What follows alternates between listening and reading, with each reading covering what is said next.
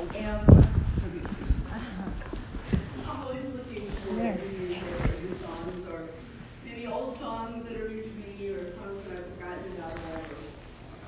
And so I was looking at a lot of music this week by the group Selah, if you remember them. What a wonderful worship music they produced. Uh, uh, and I found this um, hymn think of him as being like the one he's sang today just now. Most of them have lasted 100 years or more. There's a reason they've lasted so long. Um, Brad and I love the Booth Brothers, and at one of the Booth Brother concerts, Michael was saying, you know, this stuff is still around. It's not good because it's old. It's good because it's good. Amen. That's right. And I am so thrilled to know and to find every now and then that hymns are still being written today. Amen. It's a little bit harder to find them because we don't have, you know, a hymnal that has a new section in it or whatever. But I found this beautiful hymn, and it's so worshipful. And so Brad and I thought we would sing it for you today, and then next week we will learn to sing it all together. It's called Wonderful, Merciful Savior. Amen.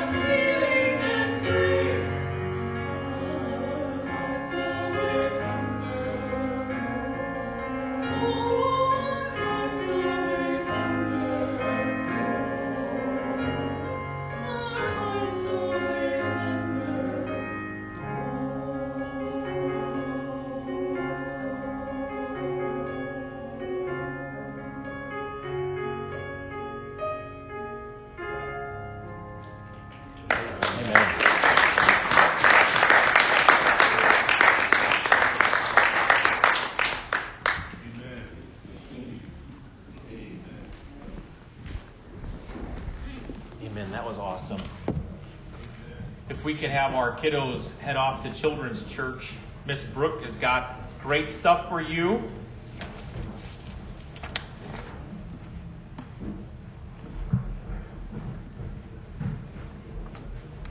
And if you have your Bibles today, we are going to be going on a tour of your Bible. So get ready for the tour, right? So, um, and if you don't have a Bible, in all seriousness, um, let me know after church. Come poke uh, me on the shoulder and say, Pastor, I don't have a Bible. And uh, we take for granted the fact that we carry our Bibles in here, or maybe we have them on our smart devices. But if you don't have one, uh, you know, let me know. We want to make sure that you get your hands on one. But the next two weeks that we're going to be talking here is taking God at His word. And this week, we're going to be talking simply about the validity of God's Word, that we can trust this Bible that we have today, the inerrancy of Scripture, that they're not suggestions in here. Um, yes, men wrote this, but they were the inspired Word of God through the Holy Spirit who imprinted it on the hearts of men to write on these manuscripts. So you have the Bible in front of you, and uh, all right, so you ready for this? We're going to do a little thing. If you have your Bibles, maybe you hold your smartphone up. But if you have your Bible with you or your smartphone, hold it up for me, if you will, okay? Good, good. Wow, this is a more pronounced side over here. I think it's just because there's more people. So everybody's got their. Okay, great. So here we go. You ready? The B I B L E. Yes, that's the book for me. I stand alone on the Word of God. The B I B L E. Isn't that great? He's, he's we got we have a water issue today. There's no bottles, but thanks, Monty. He's uh, smart to put it over there. But um, I wanted to read some things for you. Uh, turn real quick to 2 Peter chapter 1, verses 16 through 21. 2 Peter 1, verses 16 through 21.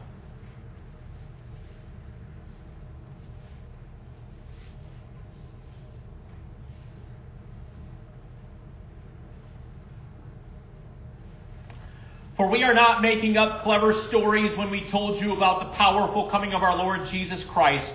We saw his majestic splendor with our own eyes when we received honor and glory from God the Father. The voice from the majestic glory of God said to him, This is my dearly loved Son, in whom brings me great joy. We ourselves heard that voice from heaven when we were with him on the holy mountain. Because of that experience, we have even greater confidence and the message proclaimed by the prophets. They're talking about the prophets of old. You must pay close attention to what they wrote, for their words are like a lamp shining in a dark place until the day dawns and Christ, the morning star, shines in your hearts. Above all, you must realize that no prophecy in Scripture ever came from a prophet's own understanding or from human initiative. No, these prophets were moved by the Holy Spirit and they spoke from God. Isn't that a beautiful thing that we can rely on Scripture and rely on the understanding that every word, every dot and tittle was, was, was put in place by God exactly how He wanted. I read a um, article that was dated September 6, 2007, and it wrote, uh, doc, this was to Dr. Billy Graham, the late Dr. Billy Graham. I know I ought to read my Bible, but every time I try to read it, I just end up getting confused. I was never really a good student, and all those strange names and places in the Old Testament get me lost. Is the Bible really that important? What am I doing wrong? Signed, Mrs. L.Y. Dear Mrs. L.Y., Dr. Graham responds, I noticed you are married. Did you ever get a letter from your husband to be and decide you wouldn't bother reading it because his handwriting was poor? Or you were too busy for some other reason? I doubt it. And yet that's what many of us do with the Bible. The Bible is God's love letter to us, telling us not only that He loves us, but showing us what He has done to demonstrate His love. It also tells us how we should live, because God knows what is best for us and He wants us to experience it. Never forget the Bible is God's Word, given to us so that we can know and follow Him. All scripture is God breathed and useful for teaching and rebuking and correcting and training in righteousness, 2 Timothy 3.16 says. Let me suggest, first of all, that you begin with one of the Gospels. Christ is the center of the Bible, and the Gospels tell us about his life and his teaching. In other words, don't start at the beginning of the Bible, but at its center with Jesus Christ. Then get a Bible you can understand. Your pastor or a Christian bookstore can suggest a reliable modern translation. Don't skip around, but read straight through each book so you get the main points. In addition, pray as you read and ask God to help you understand what He wants to say to you through that passage. Don't give up, but let God use His Word to change you every day. Isn't that interesting? Folks, today we are going to talk about this beautiful book called the Bible, God's love letter to you and to me. Not a book of tips and not a book of how to's, but God's glory revealed to the hearts of all of mankind. Folks, what we have done with this Bible is that we've used it kind of as an information source. But I want you to kind of kind of strapped down a little bit, a little bit differently, and even how Dr. Graham said, how Billy Graham said to that lady. He said, "Listen," he goes, "You're not going to understand everything." Basically, is what he's going to say, right? How many have figured out the whole Bible yet? If you could raise your hand. So all those people that had that Bible up, you're not sure of everything in Scripture, are you? We're students of God's Word. And so what we do is we bring the Word of God and we open it up and we allow God to cut into our hearts and to do surgical work and to work in and through us. And it's a beautiful thing. I want to think about our Bibles. You know, the Bible is still the most popular book in the world. It's absolutely amazing. The average American has, I think, on average, six Bibles per household. Now, what most people do with their Bibles is they kind of use them as some kind of like magic thing where they're like, you know, grandma's Bible's over there because the statistics prove that most Americans don't even open their scripture up.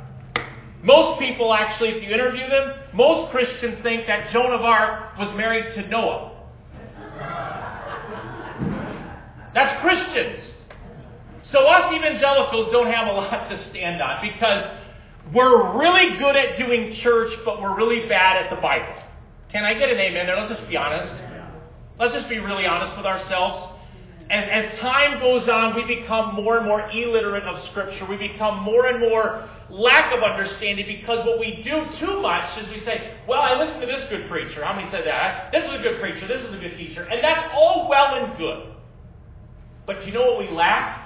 Is our personal devotion to opening up the Word of God to allow the Holy Spirit to reveal to us what He wants to tell us. Now, I'm not going to bash over your head today if you didn't open your Bible yet this week. What I hope to do today is I hope to encourage you to understand that you don't have to have everything figured out today. You don't have to have everything figured out tomorrow. What you do have to allow God to do is you open your heart and say, God, reveal to me through your word and through scripture what I should do. If you're not really acquainted with your Bible today, and you might be a Christian for 20 years, and you still got grandma's Bible over there, and you haven't touched the dumb thing. That's not a dumb thing, but you don't understand. Start in the book of John. Honestly, just start in the book of John. Start in John chapter 1. And here's what's beautiful about the book of John, John chapter 1. John chapter 1 gives us the picture of Jesus Christ. The Word became flesh and dwelt among us. The opening of the book of John tells us the beginning of where Jesus was. Jesus was at the presence of creation. He was the one that declared the Word. The Word, He spoke the Word, and the world came into existence. Jesus Christ, God. Amen.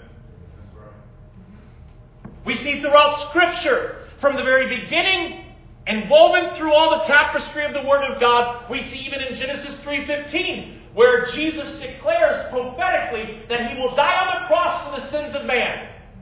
The serpent will heal, hurt my ankle or heal my uh, foot, but I will destroy and crush his head. Genesis 3.15. Today we talk about the Bible, God's love letter to you and to me. It's not a book of begats. It's not a book of learning maps. It's not a book to figure out where Israel and all this stuff is. It's a book for you and I to get white on fire for Jesus Christ. What good is it if we measure and, and, and memorize every word of Scripture and it never even touches our hearts? What good is it?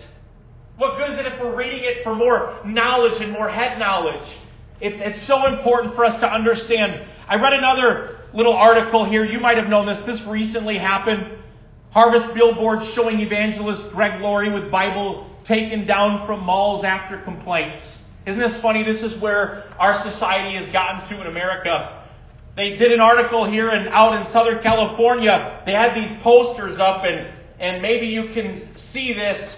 Here's what the poster was. This is a black and white image of Greg Laurie there holding a black book. It doesn't even say Bible on it. It's just a black book, and he's got a microphone, and it says Harvest SoCal with Greg Laurie, and he says there's Phil Wickham. Evangelist Greg Laurie leads the multi-campus Harvest Christian Fellowship was recently forced to remove billboards promoting his annual SoCal Harvest from two popular malls in Southern California because they featured him holding a nondescript Bible in his hand that some people found offensive. Even after the evangelist and his team adjusted the artwork for the billboard to use innocuous photos to promote the event, the company that contracted to advertise the event nixed their promotion. There was another, nothing over, overtly religious about it, John Collins, Harvest Director, said. He noted that the Bible depicted in the image on the billboards did not even have a cross, a religious symbol, or even the word Bible on it. The annual SoCal harvest is free, yada, yada, yada. But it was just interesting how this book has become offensive to America. It's become offensive in the public fair. Do you know if you, I know Nate's mentioned this before, I'll put Nate on the stage here, is Nate tells me he'll walk down the hallway and he'll carry his Bible to school. Now school's an interesting place because they basically banned all prayer and Bibles pretty much. So to carry that around, you're a pretty wacky person. Nate, everyone say, Nate, you're a wacky guy. But yet, we don't have a problem with someone wearing some kind of shirt that that's extremely offensive. We don't mind the billboards of half naked women on the billboards because that's not offensive. We call that art in America now. That offensive stuff is the stuff, the flagrant things that fly in the face of God. Those are the things that are offensive in America in our secular society now. And so the validity of Scripture, Bible, being pushed out of the public square, what it's done though, and here's what I'm excited about, it's actually created a vacuum in America. There's a vacuum being created, and people are desperate for understanding. Do you know the one place statistically where people will go to when they're down and out and need help? The Bible. It's a place, it's a, a, thing that we go to. When I was praying for Julia this last week, our neighbor, by the way, keep praying for her. But I brought my Bible into that hospital to pray, to pray some scripture over her. That's a good idea to pray the Word of God over someone when they're going through a challenge, right? And yet sometimes the Bible becomes the very last thing we go to. I want us to jump into the idea of the glory of God revealed and being grounded by His Word. Turn real quick to Romans chapter 1, verses 19 through 21. By the way, if you don't have a Bible, you're still without excuse. Do you know that? If you're in the jungles right now and you don't have a Bible, you still don't have an excuse. Boy, this water's going to save me today, Monty. Romans 1, 19 through 21. Because we all get into this. We're like, well, what about somebody who doesn't have the Bible or can't read or they're illiterate? Well, here we go. But God shows his anger from heaven against all sinful, wicked people who suppress the truth by their wickedness. They know the truth God, about God. He has made it obvious to them. For ever since the world was created, people have seen the earth and the sky through everything God has made. They can clearly see His invisible qualities, His eternal power and divine nature, so they have no excuse for not knowing God. Yes, they knew God, but they wouldn't worship Him as God or even give Him thanks. They began to think up foolish ideas of what God was like. And as a result, their minds became dark and confused claiming to be wise, instead they became utter fools. Instead of worshiping the glorious, ever-living God, they worshiped idols made to look like mere people and birds and animals and reptiles. So God abandoned them to do whatever shameful things their hearts desired. Man, what a deep, amazing verse of scripture there. And it sure gives us clarity and understanding. When I woke up today and saw all the beautiful snow that was on the trees and everything, do you know what? You know what I saw? I saw the glory of God revealed through the very snow on those trees. If we do not see God's glory, we are still responsible to see it and to treasure it as glorious and give God, give God thanks. If we don't, we are without excuse. So when we open the Word of God, you say, well, what does that have to do with the Scriptures themselves? When we open the Bible and we are kind of bored by it and we're kind of not even investigative, we're not even going after it, we're without excuse. We can say, well, I didn't know. Well, the Bible says the glory of God's revealed in everything that He's created. John Piper writes this about glory. He said, Clyde Kilby, my favorite English teacher, said something to this effect. One of the greatest tragedies of the fall is that we get tired of familiar glories. Catch that word, familiar glories. That simple statement sank deep into my consciousness. It made me very sad because I saw how superficial and unresponsive I was to so many wonders around me. It filled me with a longing not to be like that. I did not want to arrive in the Alps be filled with wonder for a couple days, but by the end of the week be watching television in the chalet. I lamented my ability to actually yawn during Handel's Hallelujah chorus, which means I loathe the thought of speaking the glory of God in a way that is so familiar or stale or cliched that it wakens no sense of wonders. Of course, I realize that only God can waken true wonder at the glory of God. Kilby was right. The fall has left us deeply dysfunctional emotionally. We are excited by trivia and bored by grandeur. We strain out a gnat to admire and swallow a camel of glory unnoticed.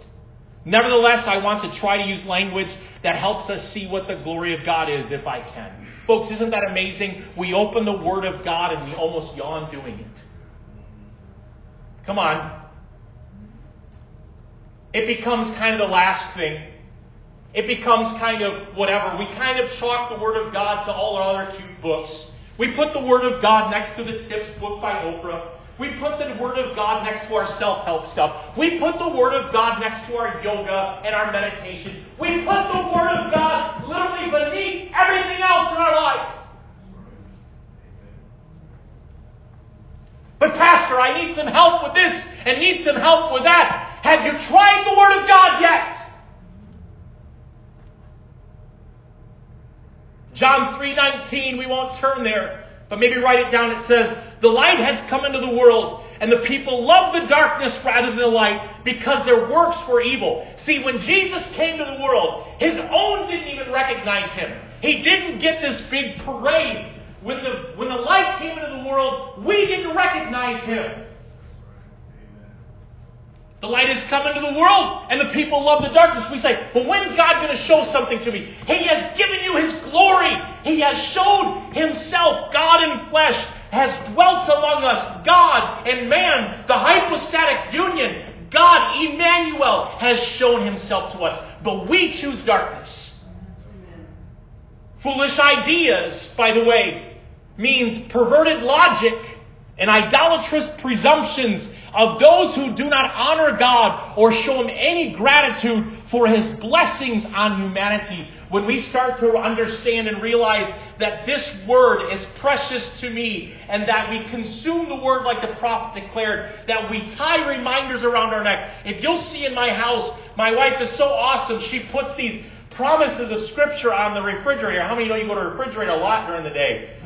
Beautiful promises, and I'll look at those things, and just one after another is all over. Folks, I'm challenging you. When the Word of God becomes precious to you, it will bleed from the pages and it will go into your heart. But Grandma's Bible won't save your day.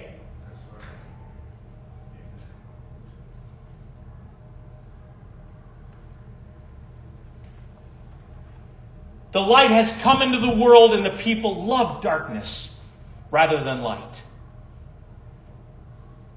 How many of us, we don't like to say we've gotten into perverted logic, but how many times have we gotten into the per- perverted logic of our own life and we don't honor God? We come up with our own presumptions of Scripture and do this. Let me tell you something. This 2019, this Bible right here has answering has answers to every issue we face. Socially speaking, you say, well, what about gender identity and all that crazy spectrum stuff where you get to choose whether you're a male or a female today? Let me tell you something. If science doesn't work good enough for you to fix that, go to Bible, the Bible, which says you were fearfully and wonderfully made in the image of God. How about we talk about the social issues of what what uh, abortion is and that life that God gave to us. How about we get back to the place, again, of Scripture where God teaches us the value of every human life? How about homosexuality and sexual perversion and the sexual revolution we're facing today? We've even gotten to the point where we're like, well, does the Bible really speak of it? From cover to cover, multiplicity of verses of what God teaches on what's the right way to love and the traditional family that God instituted, Adam and Eve, to replenish the earth and to bless all mankind. The Word of God is so relevant, it's ridiculous. And yet, why is the church so confused right now? 2 Kings 22, verses 8 through 13. Let's turn there and see the attitude towards Scripture and what the Bible declares to us.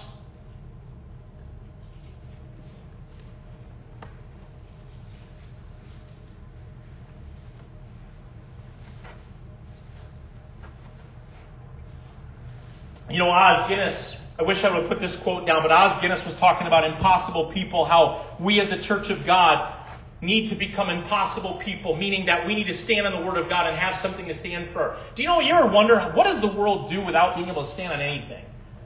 You know, the opinions of man and how it changes. And he said, Do you know what we have an issue in the church today of? It's not being radical this or radical that. We are so in the middle and so wishy washy, we don't stand on anything in the church anymore. 2 Kings 22, verses 8 through 13. Hilkiah discovers God's law, the Word of God. See, here Josiah started reigning at the age of eight.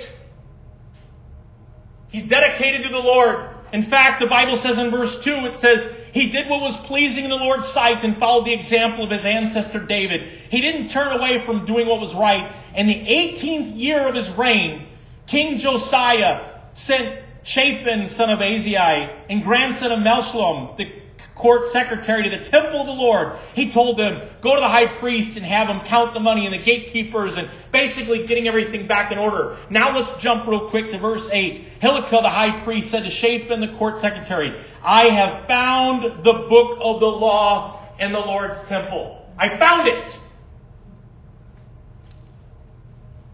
Shaphan went to the king and reported, Your officials have turned over the money collected at the temples. In other words, it was all under the money and stuff.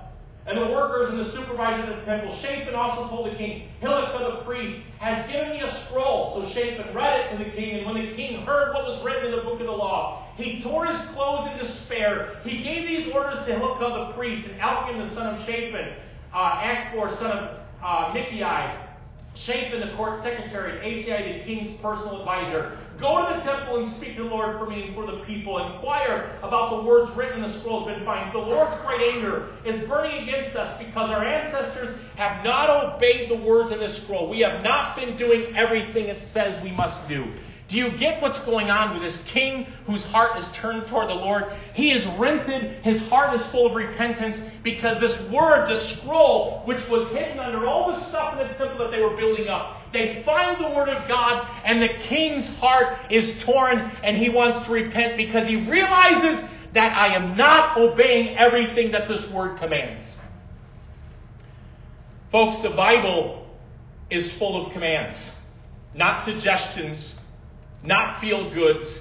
The Bible gives us instructions. It's kind of like the Ten Commandments hit us in the face. We've got one beautiful pastor now that's saying the Ten Commandments aren't relevant anymore. We have one pastor saying, no. Beautiful. I guess thou shalt not kill doesn't work for us. It's not required by law, guys. Just so you know. So if you don't like someone going down the street, slash his tires and take him out to eternity. That's great. Thou shalt not steal. All these laws, do you know what the law does? The law makes us realize that I need a Savior. That's what the law does. The law reveals Steve Lapp's sin for the week last week. Anybody sin last week? I'm serious. But see, if you're not grounded in the Word of God and submitted to His Word, you're stubborn about it, and you're getting your you're getting your your call, you're getting your duties, you're getting your emotional support from yourself or your friends. They're never going to prick you like the Word of God can prick you. Because your friends are only going to tell you what you need to hear. Yeah. The Word of God's going to tell you what you need to hear. We don't think we can get perverted in our logic. So often we get our presumptions, presumptuous in our walk with God, so we adjust our lives to the Word of God and it breaks us. Folks, one thing that will start to happen when you truly start to rely on the Word of God and saying, God, this Word is for me from cover to cover, from back to front, is a spirit of repentance comes over all of us. How many of us, we go through life completely unchecked, unwavering, and stubborn in our resolve, and we hold the Bible lower than our own thoughts and opinion on the Bible itself? I think what ends up happening is we've been loving other things to cherish the Word of God, just like Josiah did in 2 Kings there when they found in the temple the Word of God. I see another story that Os Guinness writes about Emily um, Fackenheim, the distinguished Jewish scholar and Holocaust survival, tells of a picture that was hanging in his parents' home in Germany. It was of an old bearded Jew fleeing for their lives from the pogrom and clutching what was the most precious to them. In view of the anti Semites, these Jews would doubtless be clutching bags of gold. In fact, each of them in that picture carries a Torah scroll. See, we see them fleeing and going after things. They're not grabbing their wallets. They're not grabbing their fancy clothes and their fancy cars and all that they have and all that they've invested their life in. They've invested their life in the Word of God. You see these men, these old men, grabbing their scrolls, realizing that this is all that matters. I challenge you this week to look in view of Scripture. I challenge you this week to open up the Word of God and actually take your Christian faith seriously. It'd be like you going into school. Maybe you're studying history, whatever you want to have. Boy, you know, we always get serious about careers, don't we? This is my career focus for the next 15 years, and I'm going to study this, and I'm going to really devote to this, and this is going to be really great, and I'm going to be this kind of person, which is nothing wrong with that. But I always want my kids to know, however successful you become in the journey, this better be the thing that you're really successful at.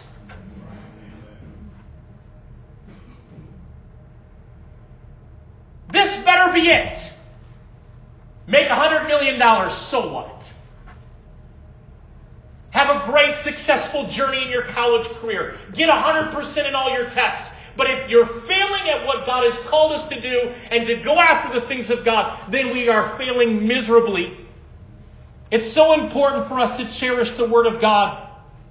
There was once a time, he goes on to write, when the Bible was similarly precious to the evangelicals, when Bible believing was almost a synonym for an evangelical, when no evangelical would begin their day without reading and studying the Scripture. That's not the same way. That's not the evangelicalism we know now.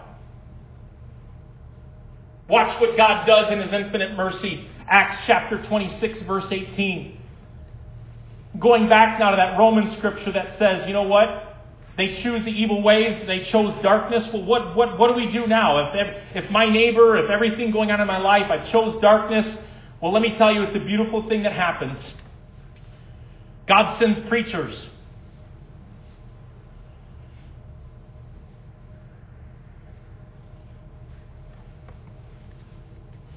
This was when Saul was going out and he wanted to decimate the believers that were walking after Christ, and he was truly a religious guy, but yet he didn't know the God, Jesus Christ. He was serving his version of God. And he said, Who are you, Lord? And the Lord replied, I am Jesus, the one you are persecuting, in verse 15. Now get to your feet, for I have appeared to you to appoint you as my servant and witness. You are to tell the world what you have seen and what I will show you in the future. And I will rescue you from both your own people and the Gentiles Yes, I am sending you to the Gentiles to open their eyes so they may turn from darkness to light and from the power of Satan to God. Then they will receive forgiveness for their sins and be given a place amongst God people who are set apart by faith in me. Paul, I am sending you to open their eyes. I want you to know today with the Word of God, it's very powerful. It, it cuts through. It takes care of everything. When you apply the Word of God like a healing balm to the things going on in your life, eyes start opening, ears start opening, and people will start to hear. I think it's a very powerful thing. You think about how you personally came to Christ. And when the Word of God doesn't return void, who knows what verse of Scripture impacts people and awakes, wakens us to the things of God. Number two is to be grounded by His Word. Like I said before, I, I, I sat there thinking as I was writing this, how the world gets through its day. How people get through their day without Jesus Christ. How people get through circumstances without knowing that God cares for them, without knowing where eternity is in my life. Do I have heaven as my home? Do I know Jesus Christ, a friend that sticks closer to brother? People don't have things to rely upon. They have nothing to rely on. 2 Timothy 4 3 through 4 says, The time is coming when people will not endure sound teaching, but at itching ears they will accumulate for themselves teachers to suit their own passions and will turn from listening to the truth and wander off into myths. Isn't that interesting? The time's coming. And this was back then. Imagine where we are now. The time's coming where people will get for themselves itching ears. The time will come for people in their lives to say, you know what, I don't need that. That stuff bothers me. I'm offended by that. Folks, if you don't leave here at any given Sunday and the Word of God hasn't offended you, I am not doing my job properly. Turn to someone and say, I want to be offended. I really do. I want to be offended. I want myself to be offended. I want somewhere in Scripture to wake me up because we get. The other thing, too, for us seasoned Bible readers, we are unaffected by it many times, and we just keep reading through it, and that Scripture hasn't done. We need to even reprocess how we read Scripture for all of us seasoned Bible readers. As you become more and more grounded in His Word, life circumstances, as crazy as they come, won't be able to steal all the precious seed of God's Word. I think that is so powerful for us in our lives. There was a verse that I wanted us to pop into here. Um, Jesus, turn real quick to Luke chapter 24, verses 21 through 27. How does Jesus reveal himself to people?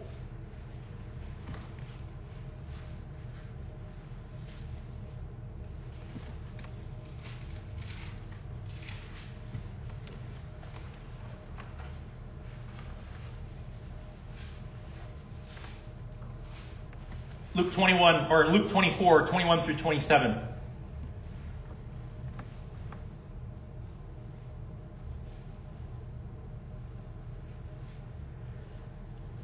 Here he's talking, the walk to Emmaus. Two of Jesus' followers, actually in verse 13, were walking to the village of Emmaus, seven miles from Jerusalem. As they walked along, they were talking about everything that had happened. This is the crucifixion of Christ and the resurrection. As they talked and discussed these things, Jesus himself suddenly came and began walking with them, but God kept them from recognizing him. He asked them, What are you discussing so intently as you walk along? And they stopped short, sadness written across their faces. Then one of them, Cleopas, replied, You must be the only person in Jerusalem who hasn't heard about these things that have happened in the last few days. What things? Jesus asked. The things that happened to Jesus, the man from Nazareth, they said. He was a prophet who did powerful miracles, and he was a mighty teacher in the eyes of God and all the people. But our leading priests and other religious leaders handed him over to be condemned to death, and they crucified him. We had hoped he was the Messiah who had come to rescue Israel. This all happened three days ago. So these guys got an abbreviated view. He's a good prophet, a good man, did miracles. We had hoped he would have been the Messiah of Israel, and Jesus is basically going to show them up and tell them, listen, I'm the Messiah of the world. Forget Israel. then some women from our group, his followers, were at the tomb early this morning and they came back with an amazing report. They said his body was missing and they had seen angels who told them Jesus is alive. Some of our men ran out to see, and sure enough, his body was gone, just as the woman had said. And Jesus said to them, Isn't this interesting? I love Jesus' responses. You foolish people.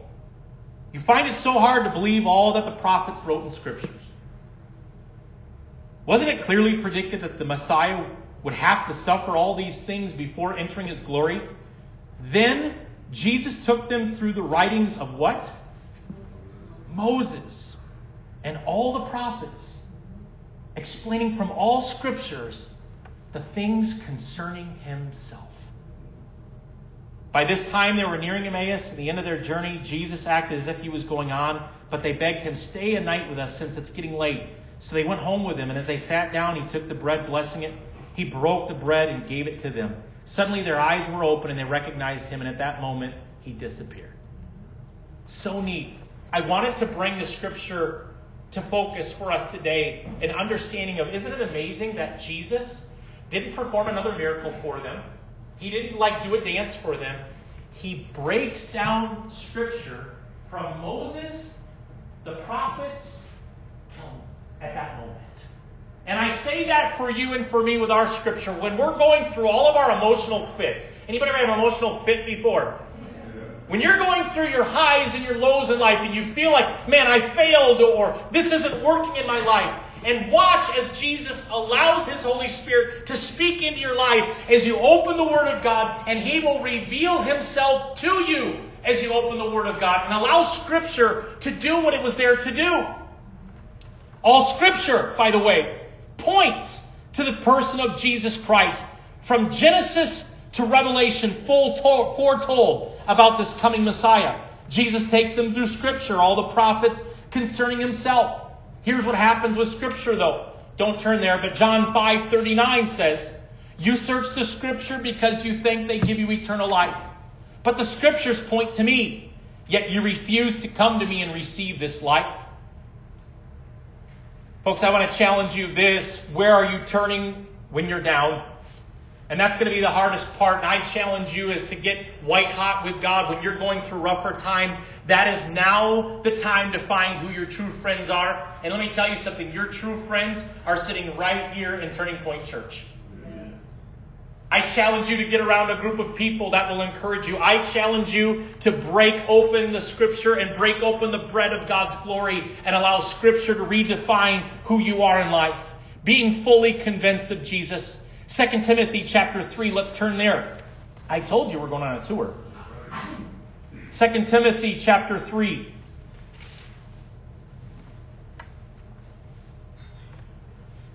Timothy is being admonished.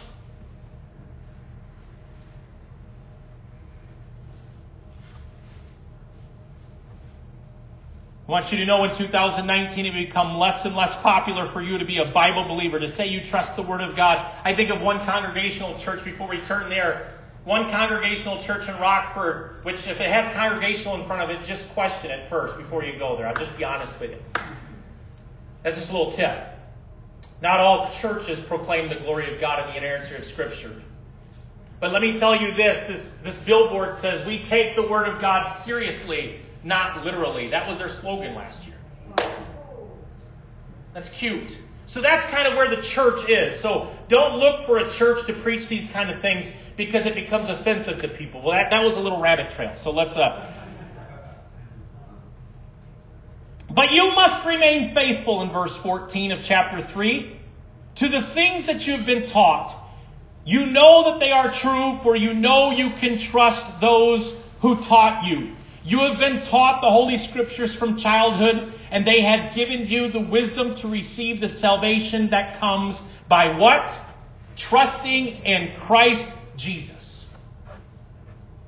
So he gets this knowledge of Scripture, and this is a beautiful verse for our children's ministry. As the children are being taught right now, Brooke right now is opening the Word of God. She's teaching the memorization, all these different concepts of faith. And I love where he goes. He doesn't say, Remember the things that you learned and that fancy Bible college you went to, Timothy. He didn't say that. He said, Remember the wisdom that Scripture brought you from your childhood.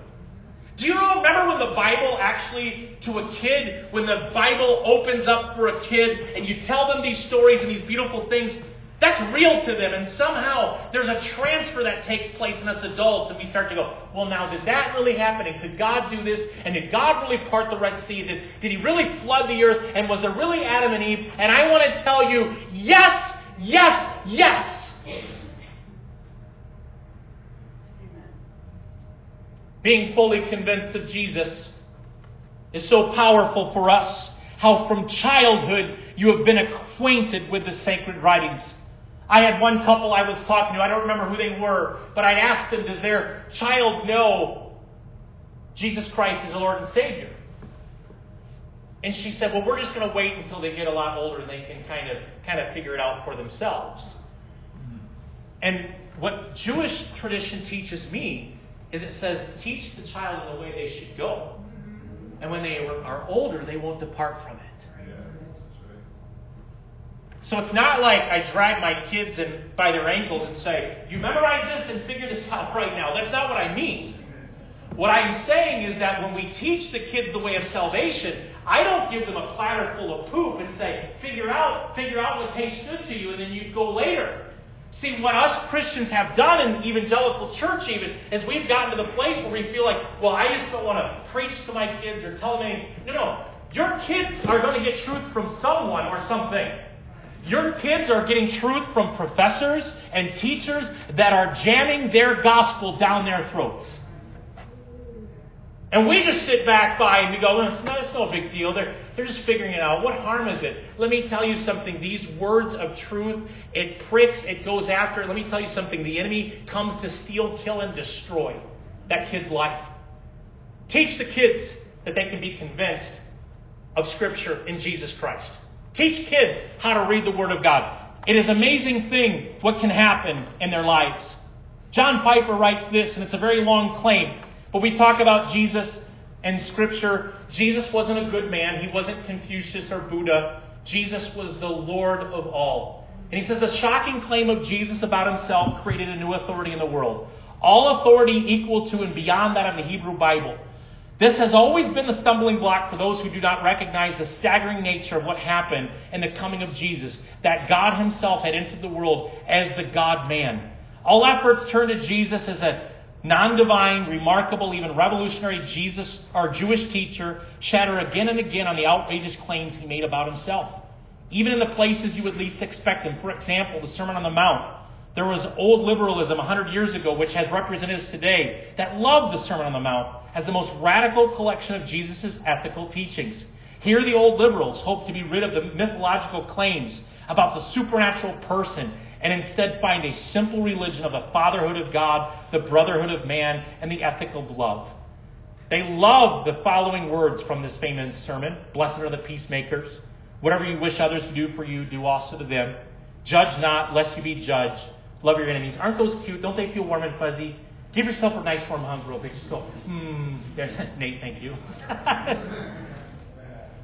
but just when they thought Jesus was a good Moses like, Confucius like, Mahatma like, Mao like teacher.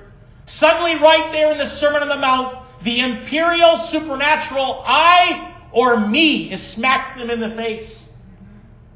He goes on to write in this Not everyone who says to me, Lord, Lord, will enter the kingdom of heaven, but the one who does the will of my Father who is in heaven. On that day, many will say to me, Jesus saying, Lord, Lord, did we not prophesy in your name and cast out demons in your name and do mighty works in your name? And then I will declare to them, I never knew you. Depart from me, you worker of lawlessness.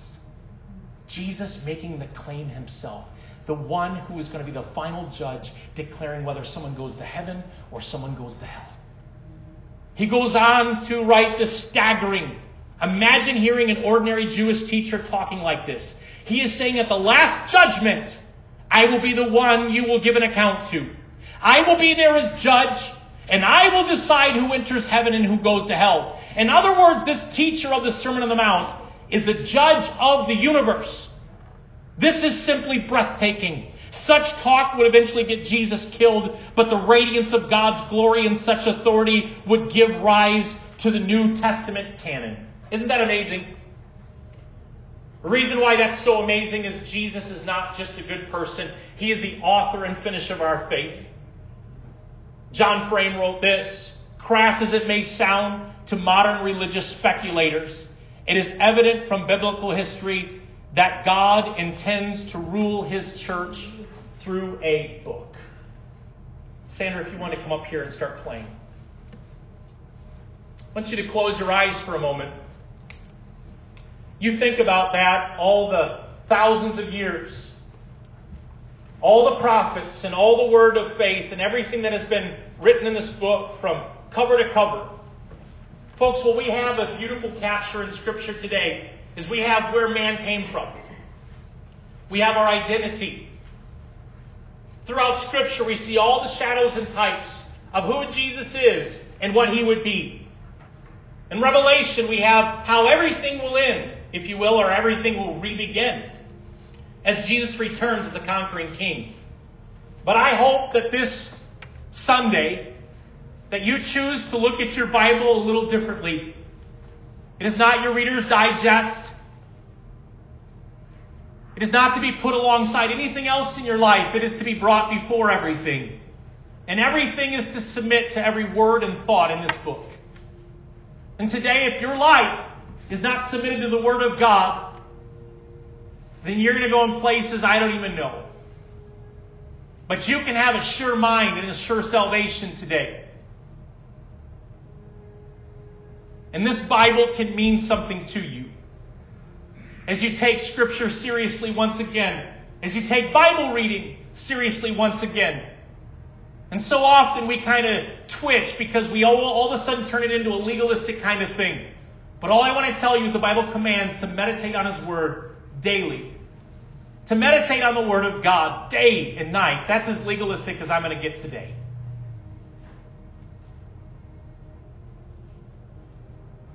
Today, my call for you and for our church family is that we take the Word of God for what it is.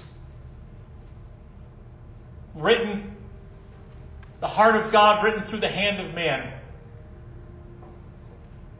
And today, maybe right now in this moment, you say, you know, first of all, I don't, I don't know Jesus Christ as my Lord and Savior.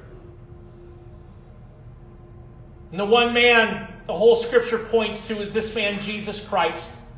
And he is not on the throne of your heart, and you want to give your life to Jesus.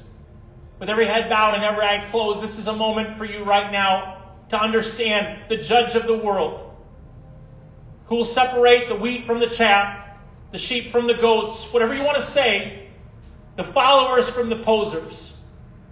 Say, I want to be a follower of Jesus Christ this day. I want to know Jesus Christ as my Lord and Savior. Today, with every head bowed and every eye closed, why don't you raise your hand? I want to pray with you. With every head bowed and every eye closed in this moment, maybe the Word of God has not been something very near to you. And I would dare say, if you're not even kind of picking up Scripture or even meditating on it all, then that needs to be a first heart check for you. And you can glean from that and know the security that God has given to you in your faith in Christ. You say, you know what? I'm going to start this week taking God's Word more seriously. Developing a better habit of that. Why don't you just raise your hand? I want to pray with you today. Thank you. Thank you. Thank you. Thank you. God honors that, saying, you know what, I'm going to start prioritizing that once again in my life. Why don't we pray this together? Dear Jesus, I thank you for the precious word that you gave to me. I trust once again in your word. I place my heart on the table and allow you to operate through your word. Reveal to me things this week, Lord. As I change my motivations and my habits to allow your word to be settled in my heart. I take other things off the table now. And I allow this word to take precedent, to be first. And I thank you, God, for the words that you gave to me. Forgive me, God, for lacking in my zeal for your word. Fill me today, God. Open my eyes. Open my understanding as I study your word. May I grow deeper in my faith. In Jesus' name. Amen. Folks, I want to tell you there's a lot more apologetic people that could go a whole lot deeper and go through scriptures and manuscripts and you know, one of the books I would challenge you to read, and by the way, reading is a good thing. So if you're not really good at reading, audio books are fantastic when you're traveling around. But one book in particular, if you want to say, man, how, how can I know about the inerrancy of Scripture as I study? One of them is great. Is John Piper's book called A Peculiar glory. Say that really fast with me, but no. Uh, peculiar glory. And he goes into the Old Testament manuscripts and the New Testament, how we get the 66 books that we know called the Bible. But it's a beautiful, beautiful book. But here's what I want to do next week. So next week, we're going to learn how to study our Bibles, okay? This week was about saying you can trust in God's Word and that it's sure, in every word you can rely upon. But next week is about kind of putting the idea of really supernaturally allowing the God. You know, here's what's so neat about the Word of God for us is that this Bible is supernatural.